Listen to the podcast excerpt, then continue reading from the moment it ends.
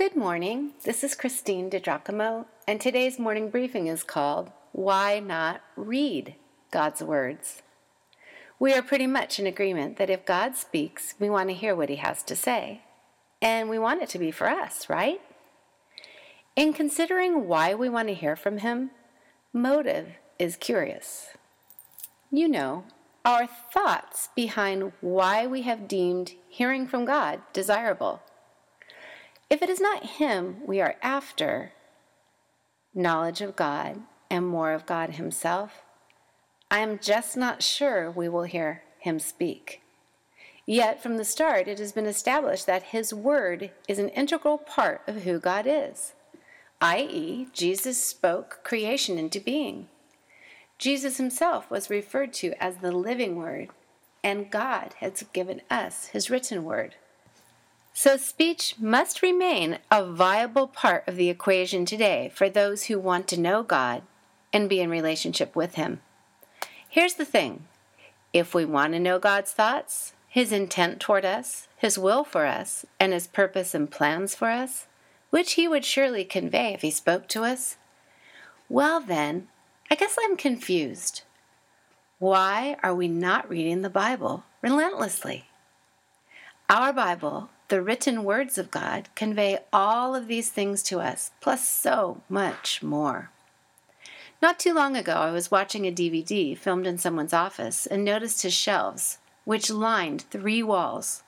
They were covered with books. Ha, it could have been my office. You see, somewhere along the line, I developed a passion for books. Not for how they look or how they feel, though I admit that I do like turning the pages and I do like to highlight and write dates and comments in the margins.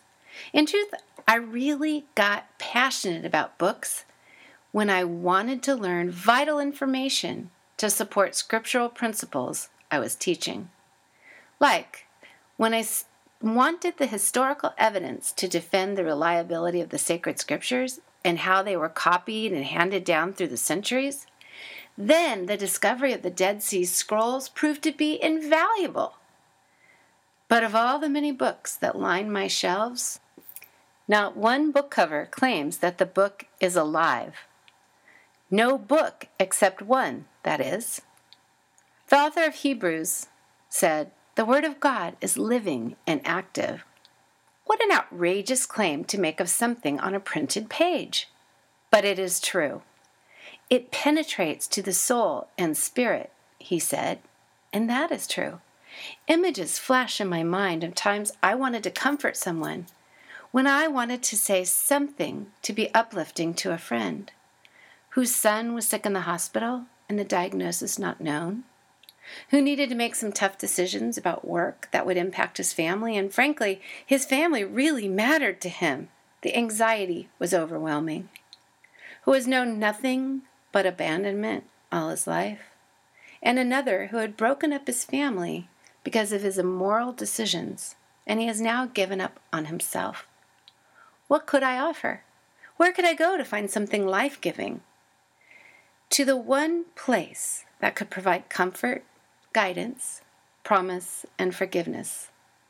To the words of God, my precious Bible.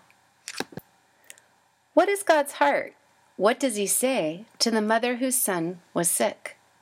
Do not worry about anything. Instead, pray about everything. Tell God your needs and don't forget to thank Him for His answers. And the God of peace will keep your heart and your mind quiet and at rest while you trust in Christ Jesus. Philippians 4. I shared these verses with her on the phone, and then she texted me and asked me to please send them to her. Why? God's words were a lifeline to her. What does God say to the man with tough decisions on the job? Trust in the Lord with all your heart and lean not on your own understanding. In all your ways acknowledge Him, and He will make your paths straight. From Proverbs 3. So, friend, take it a day at a time and ask the Lord to guide each part of the process interviews, connections. That's what I said to him.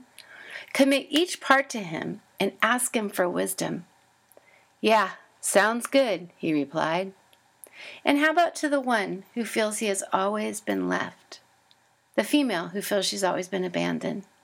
God says, Never will I leave you, never will I forsake you. People may leave, God will not. He will not turn his back on you or be gone when you need him most. To the one who hurt her family, perhaps from sin, as far as the east is from the west, so far has he removed our sins from us. Psalm 103, verse 5. You will be called by a new name that the Lord will bestow on you. Isaiah 62, 2. Guys, if God has forgiven you, then you must forgive yourself and move forward.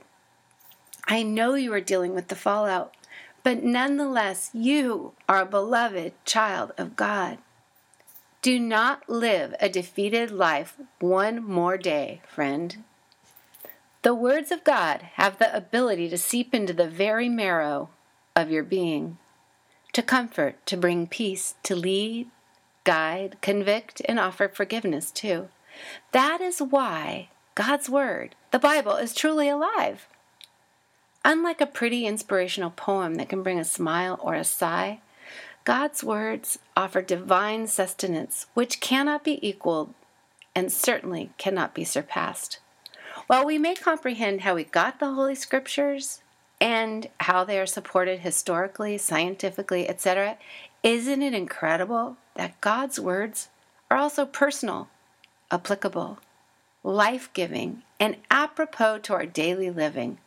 Oh, yes, it is. Why not read God's words?